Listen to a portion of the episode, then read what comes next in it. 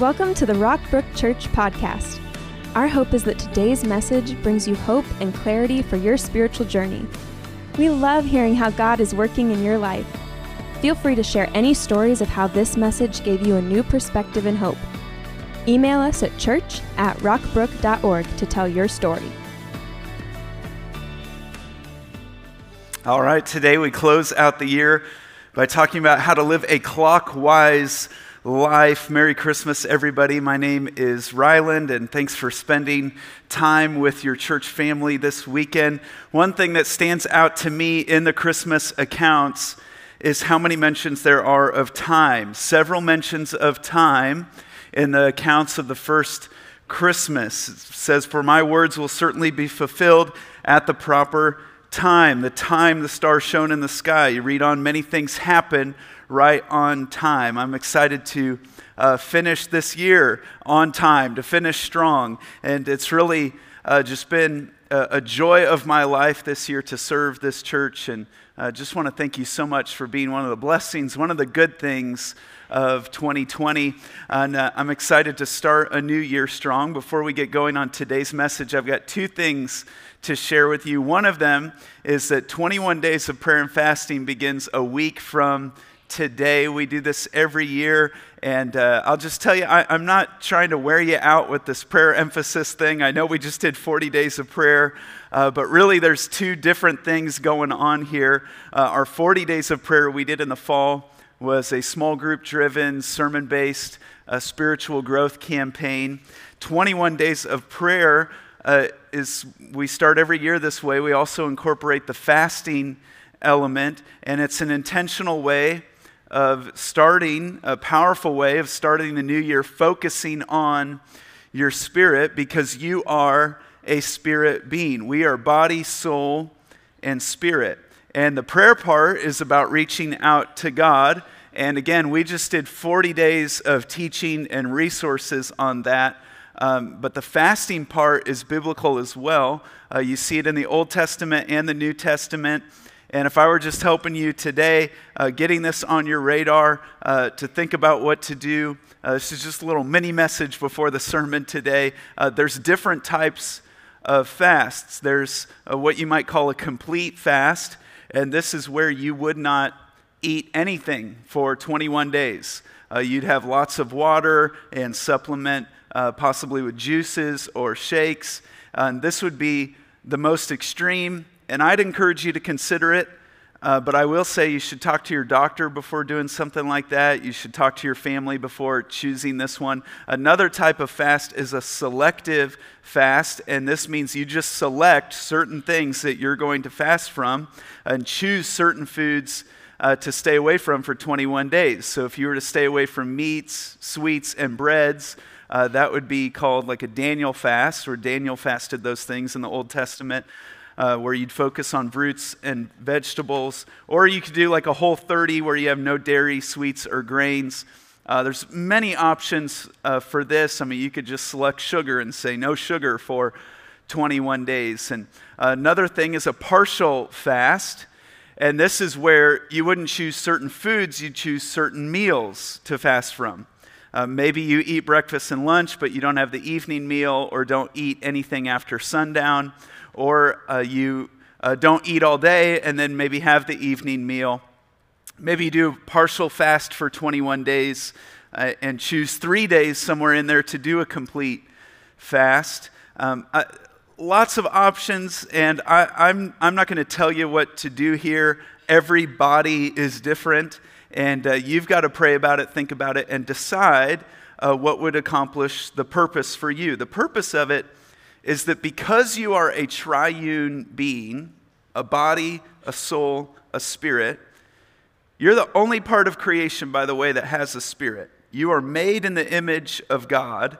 And when you are born again, that's the part of you that comes alive and is cleansed before Jesus. And prayer and fast, prayer feeds the spirit, and fasting it, it deprives something of the body and soul. It starves the body and soul. And here's the principle, or this is why uh, you might want to do a soul fast as well.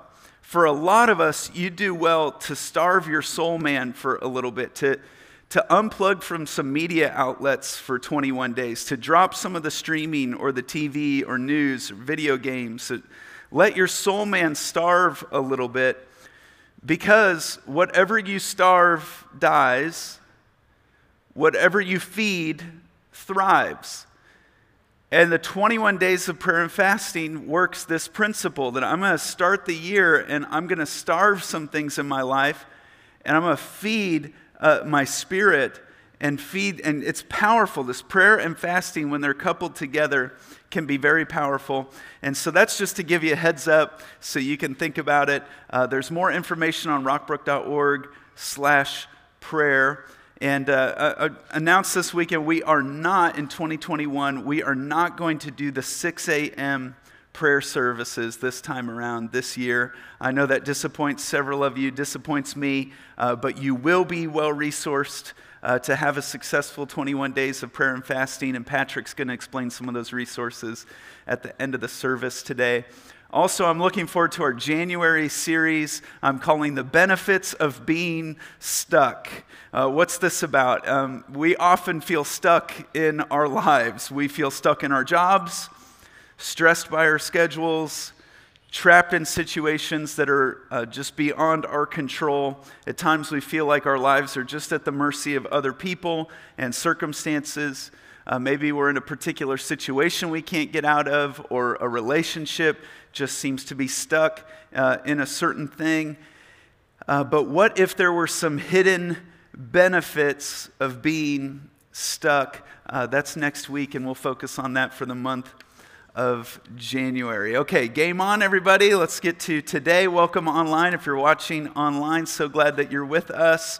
Uh, you know the term clockwise, it refers to the forward motion of hands on a clock, of time always moving in a certain direction, always moving a certain way. And I'm breaking one of the biggest rules of public speaking this weekend. They tell you you never want to have a clock visible while you're talking because you don't want people thinking about how long it's taking.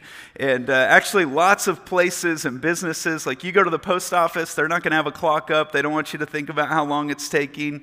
Restaurants, other businesses, they don't want you thinking about time. Uh, today, that's all I want you thinking about is time. And I want you to see the minutes uh, moving by. This sermon is all about time. Who is a clockwise person? There's two verses tucked away in Ephesians chapter 5, four little sentences, two verses that are absolutely incredible and I don't play this card often because I want you to take it seriously when I do. I would encourage you to memorize these two verses, to memorize this little passage. It describes someone who is clockwise.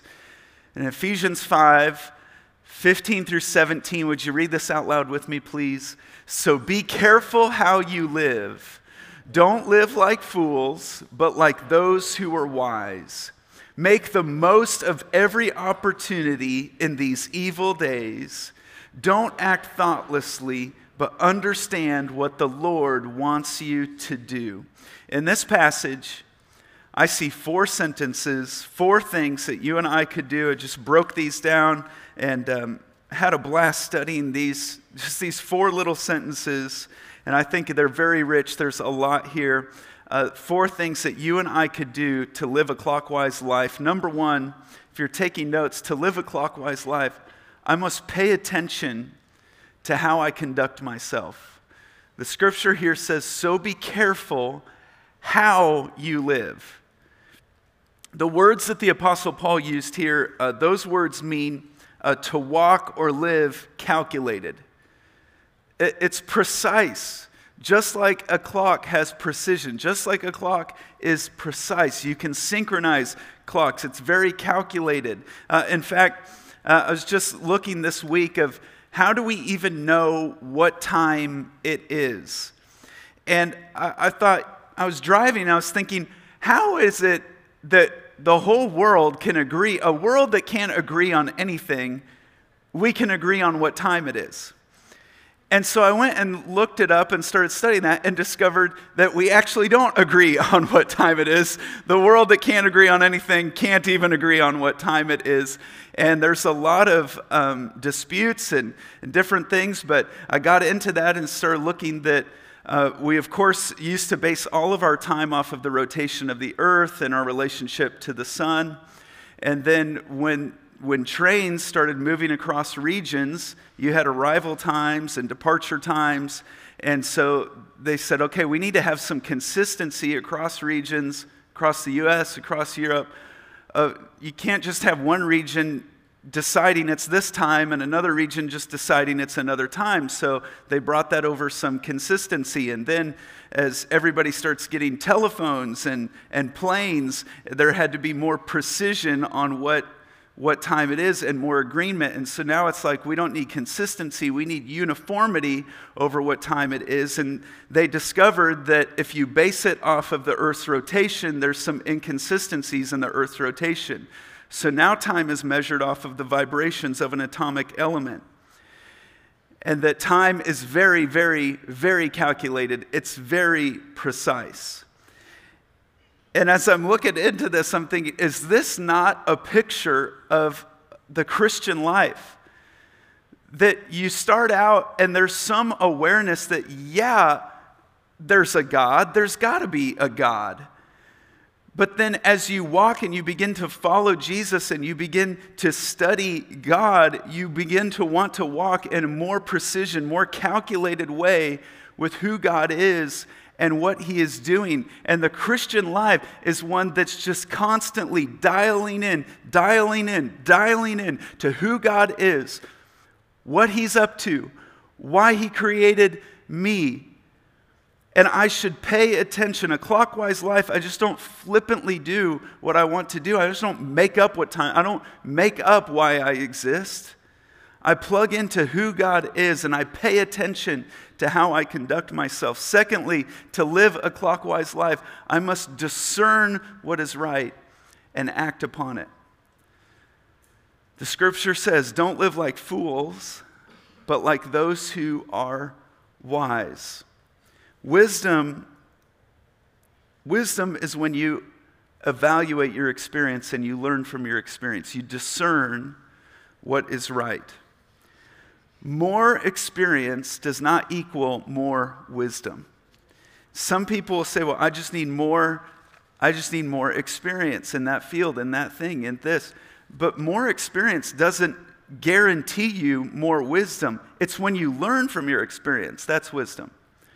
I can play the wrong thing on my guitar during a song, uh, but if I don't know it's wrong, if I don't learn from it, then I just play it again and I'm getting more experience, but that doesn't mean I'm getting wiser, doesn't mean I'm getting better. Uh, someone can be and have had many different relationships, been married several times. That doesn't mean that experience made you better at relationships. It only happens when you evaluate it, when you discern what is right and then act upon it. Thirdly, to live a clockwise life, I must steward my time with intentionality. Uh, it's a very interesting thing here. The Apostle Paul used one word where we take that phrase, make the most of every opportunity. It goes on to say it's in these evil days. But our, our, this whole phrase takes the English language, this whole phrase, uh, where he's using one word to refer to getting something back by means of paying a ransom. Meaning there's something that someone else has, but for me to have it, I must pay a ransom. And for whatever we choose to be involved in, uh, whatever actions that we do, whatever activities that we are a part of, there's a ransom we pay every time we choose to be involved in something. And that ransom is our time. It costs us our time. And time is the most valuable resource. Uh, you can't, it's the greatest resource God has given us, greatest commodity we have. because you can't manufacture it. It's just a gift from God. You can't duplicate it, you can't steal it. I know you hate this phrase, but it, it is what it is. you can't do anything about it. It's here and it's gone. Can't manipulate it, can't control it. It's here and it's no more.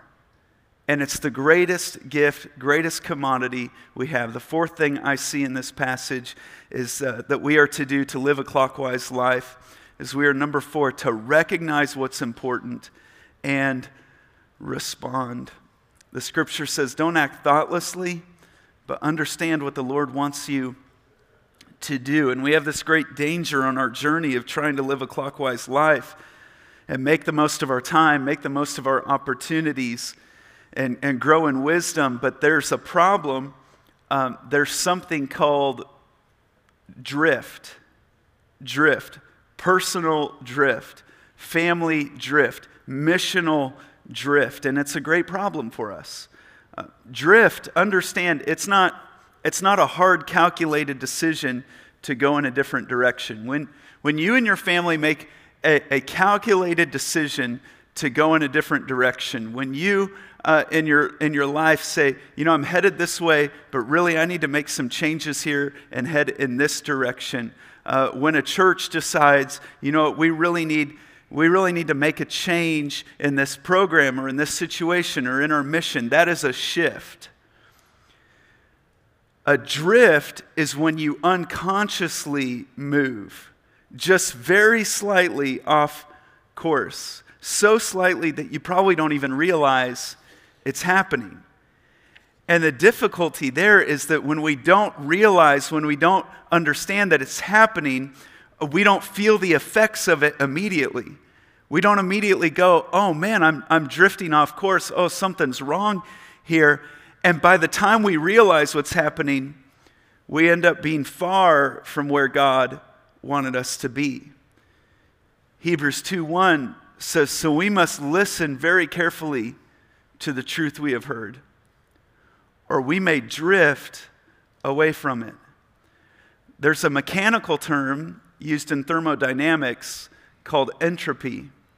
And entropy is a gradual decline into disorder. And the principle is that if you, you leave something alone, it doesn't get better, it declines, it gets worse.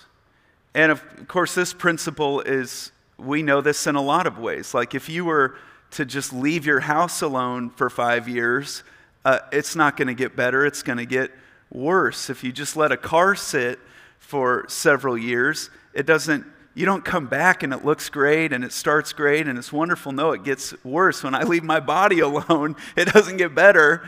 It gets it gets worse. And drift, entropy happens. Like if you don't work on your marriage, you don't wake up one day and your marriage is better. It's worse.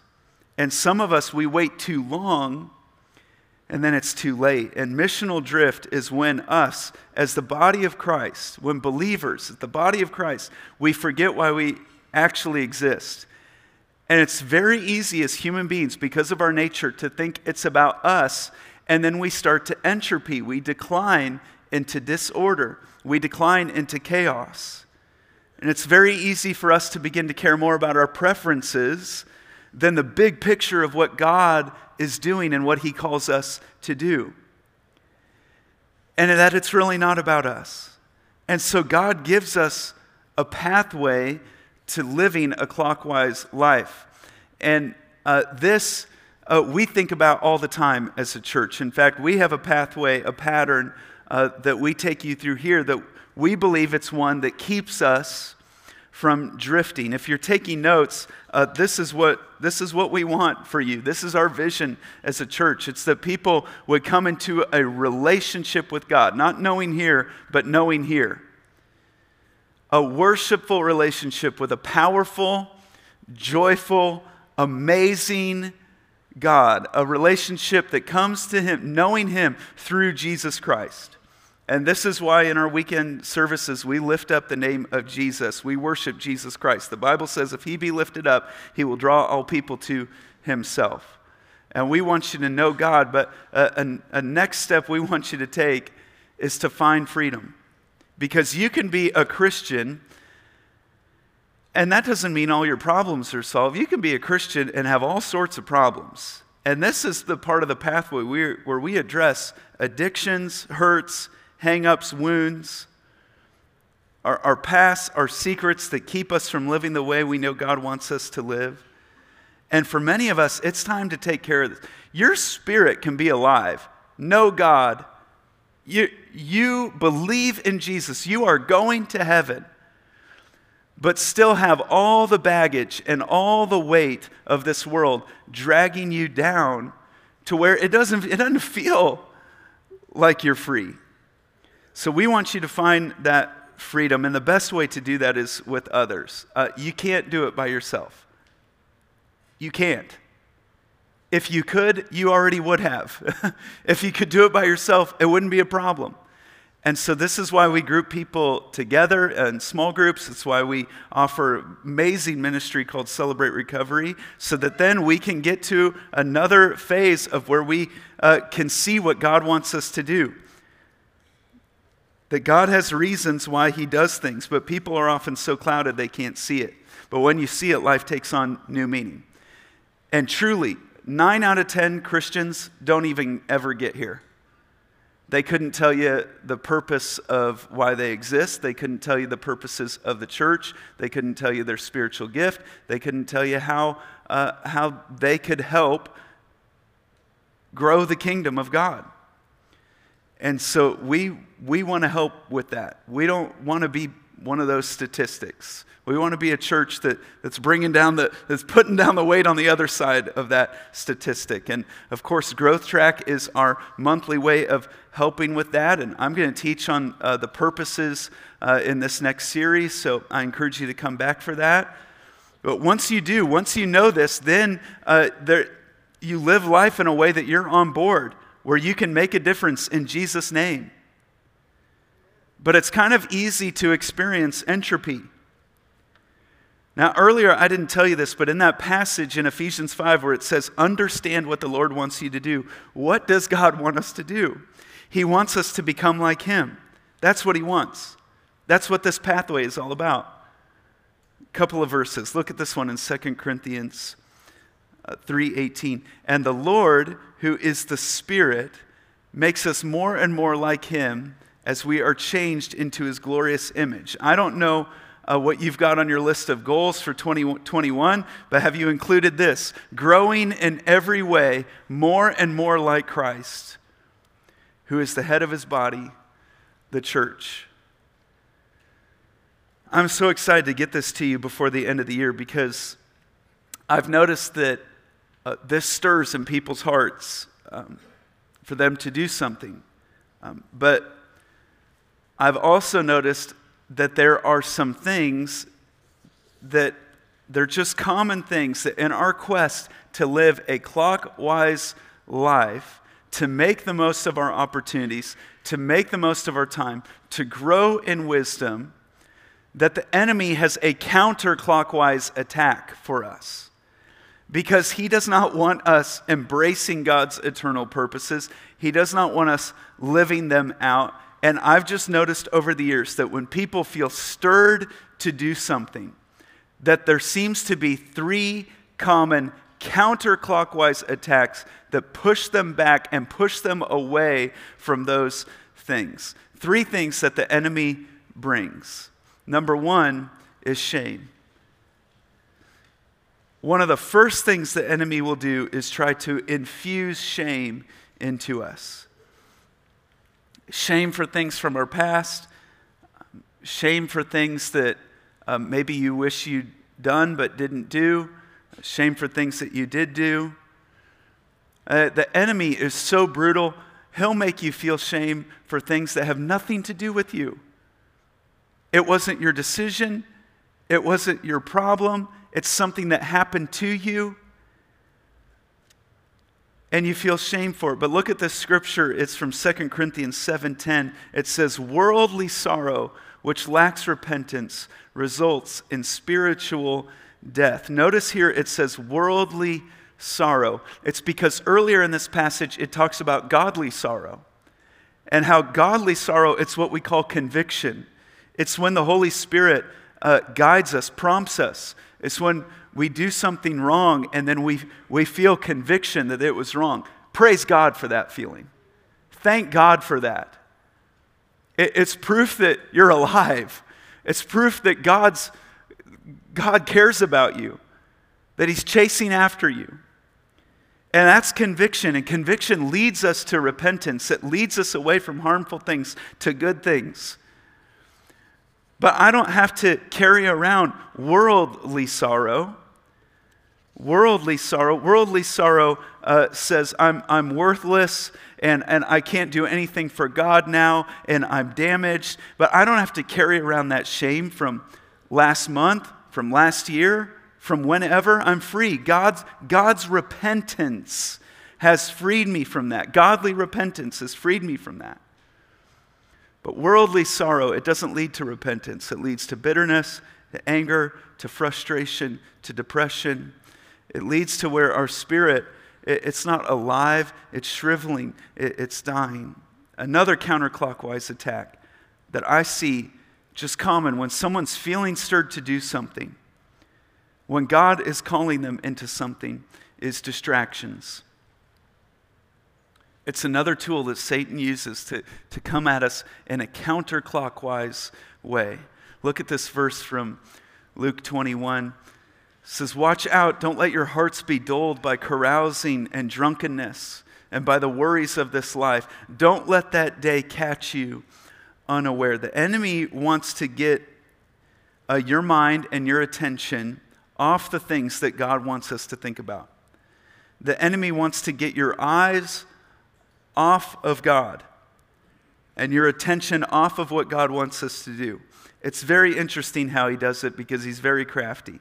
I'll tell you this the, the enemy's objective is simple, though. It tells us in the book of John, Jesus said he's here to steal, kill, and destroy. He wants nothing but havoc in our life. Uh, he absolutely does not want us focused. He doesn't want us focused on what we've heard and, and listening. He wants us to be distracted. He wants, the enemy wants chronic chaos in your life. Just enough constant chronic chaos that you can't focus on what God wants you to do. But there's a third thing that he does is excuses. This third counterclockwise attack is excuses. In this scripture, it's from Luke. Jesus is telling a story about a man you can go read and read this whole story. Uh, he tells a story about a man who's hosting a big banquet. Uh, he's throwing a massive party. And he's decided to invite all of his friends. And take a look at this in your notes. He says, Come, the banquet is ready. He's inviting the people he wants there, inviting his friends to be there. Uh, but they all began making excuses. Oh, I've got other stuff to do. I can't do it. Some of them were important things, some of them weren't, but either way, they were excuses. And Jesus tells the story where the man gets to the point where, well, you know what? I've got everything I need already for this banquet. It's ready. And I'm going to have this party whether they come or not. So he goes out and starts inviting anybody he could find. And people he probably would not have invited to his banquet. But he starts inviting them, and, and they start saying yes. And so he goes back to his friends and I'm, he says, I'm sorry, but by the way, once you hear the music pumping and once you see the fun's going on, don't come knocking on the door because you're not invited anymore. The point is that the opportunity has come and gone. And time is a sequence of opportunities that open and close. They're not always open. They're here, they're here for a short time. And the enemy wants us to miss them, to miss them. So he he gives us a counterclockwise attack. It's full of excuses. So, for these attacks the enemy brings into our lives, praise God, there is a clockwise response. When the enemy's trying to make you feel guilty, what's the clockwise response to this first one? When he's trying to make you feel shame, here's how you can combat it that is, learn from the past without the past discouraging you. Your past serves you well when you learn from it, not when you dwell on it. Let me say that again. Your past serves you well when you learn from it, not when you dwell on it. It's like the rearview mirror in your car. You don't dwell on it, you don't stare in it as you drive. You look at it to get a perspective of what's happening behind you. You glance in the rear view mirror. That's your past. You glance at your past to learn from it, but you don't stare at it. You don't give it an opportunity. You don't give the enemy an opportunity to usher shame into your life, to make you feel shame for things that are already covered by the blood of Christ. And I know when we look back, we wish we could go back and change things. We can't. But God has covered them. Jesus Christ has covered them. You are free from the shame of those things. In Philippians 3, the Apostle Paul says, But I focus on this one thing, forgetting the past and looking forward to what lies ahead. What do you do when the enemy comes at you with distractions? Here's the clockwise response. Number two, be aware of good things that distract you from the best things. Be aware of good things that distract you from the best things. And there's an amazing passage in Hebrews 12 uh, where it talks about running this race. And it says in 12:1 to let us strip off every weight that slows us down especially the sin that so easily trips us up. Now, there's a delineation here that obviously we want to strip off sin. Uh, we know that it's wrong, it ensnares us, but then he also says there's other things that slow us down. There's just weights that slow us down. They may be good things, but they're slowing us down. And the writer of Hebrews is saying you've got to pay attention to both of these. Because what the enemy will do is just try to distract us. And does, it's not always overt, it's, sometimes it's covert. And he'll put things in front of us that aren't necessarily bad. There's nothing wrong with them, but they distract us from the best things. And there's a whole lot of good things that we could spend our time doing, but it might not be the best thing. And when the enemy comes at you, what about excuses? With excuses, and you feel that temptation to make an excuse, here's a clockwise response. And that is number three take decisive action. So when I feel myself making excuses, I can't do it for this reason, that reason, in that moment, wait, no, I'm going to make decisive action. I've learned something about me is I can't give myself a lot of time. If I know the right thing to do, if I let myself think about it, I can come up with excuses, reasons, everything else. I got to do it right then.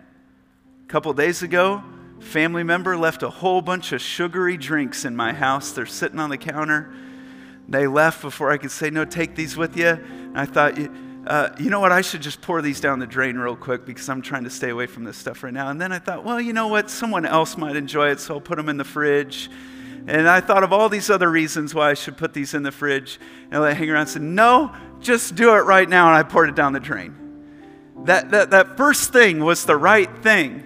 If I give myself time, I come up with a million reasons why not to do that thing. Someone said, Are we doing 21 days of prayer uh, 2021? And I said, Yeah, we are. And he goes, Oh, man, we keep doing that every year. I'm running out of excuses. I said, let's just, let's just do it. Let's just decide right now that we're going to do it. Before we give ourselves time to think about it, let's just decide right now. James 1:22 says, "But don't just listen to God's word. You must do what it says." And when you feel that prompting to do something and you start making excuses, catch yourself in that moment and make a decision that you're even if it's a small step, that you're going to make that step of action.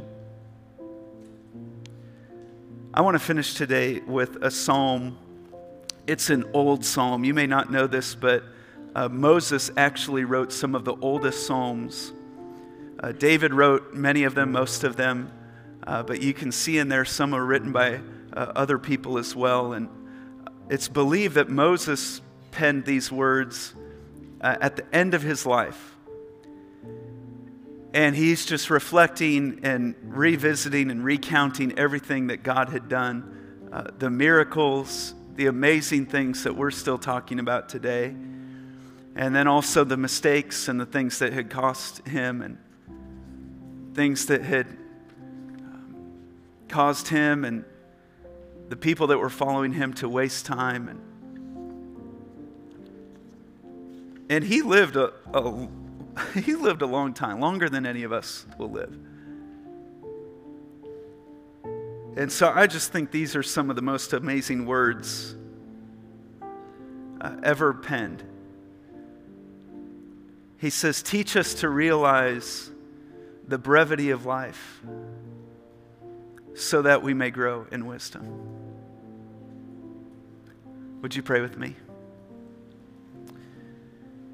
Heavenly Father, teach me to realize the brevity of life so that I may grow in wisdom.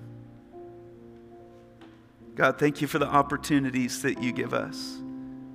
Lord, thanks for the opportunity to call you our Father, our friend, our Savior. Thank you, Father, that you lead us to be a part of your kingdom. You allow us to participate in kingdom work. And Lord, I pray today that you would help us live a clockwise life. Help us, Lord, to make the most of our time, to make the most of our opportunities because you have saved us. God, we're not doing this to earn uh, anything from you. God, someone could be the best time manager in the world. Uh, doesn't solve their greatest problem. Greatest problem is we're separated from you and we need you. We need a Savior. So, God, we believe in Jesus, who He says He is. God, we surrender our lives at the cross today. And God, we want to live life as though our name is written in the Lamb's book of life, because it is. We belong to the family of God. God, so help us take these words, uh, words from Scripture, meditate on them throughout the course of uh, this week, now between the new year. Lord, we love you. We thank you for your love. We thank you for that we can know you. God, we thank you that we can find freedom in Jesus' name. God, we thank you that there is uh, reasons, there are purposes to discover. And God, we thank you that we can make a difference in Jesus' name. It's through him we pray. Amen. Thanks for joining us today. We would love for you to get connected to what's going on at Rockbrook. Visit us online at rockbrook.org for service times, small group information, and other ways you can discover your purpose here on earth.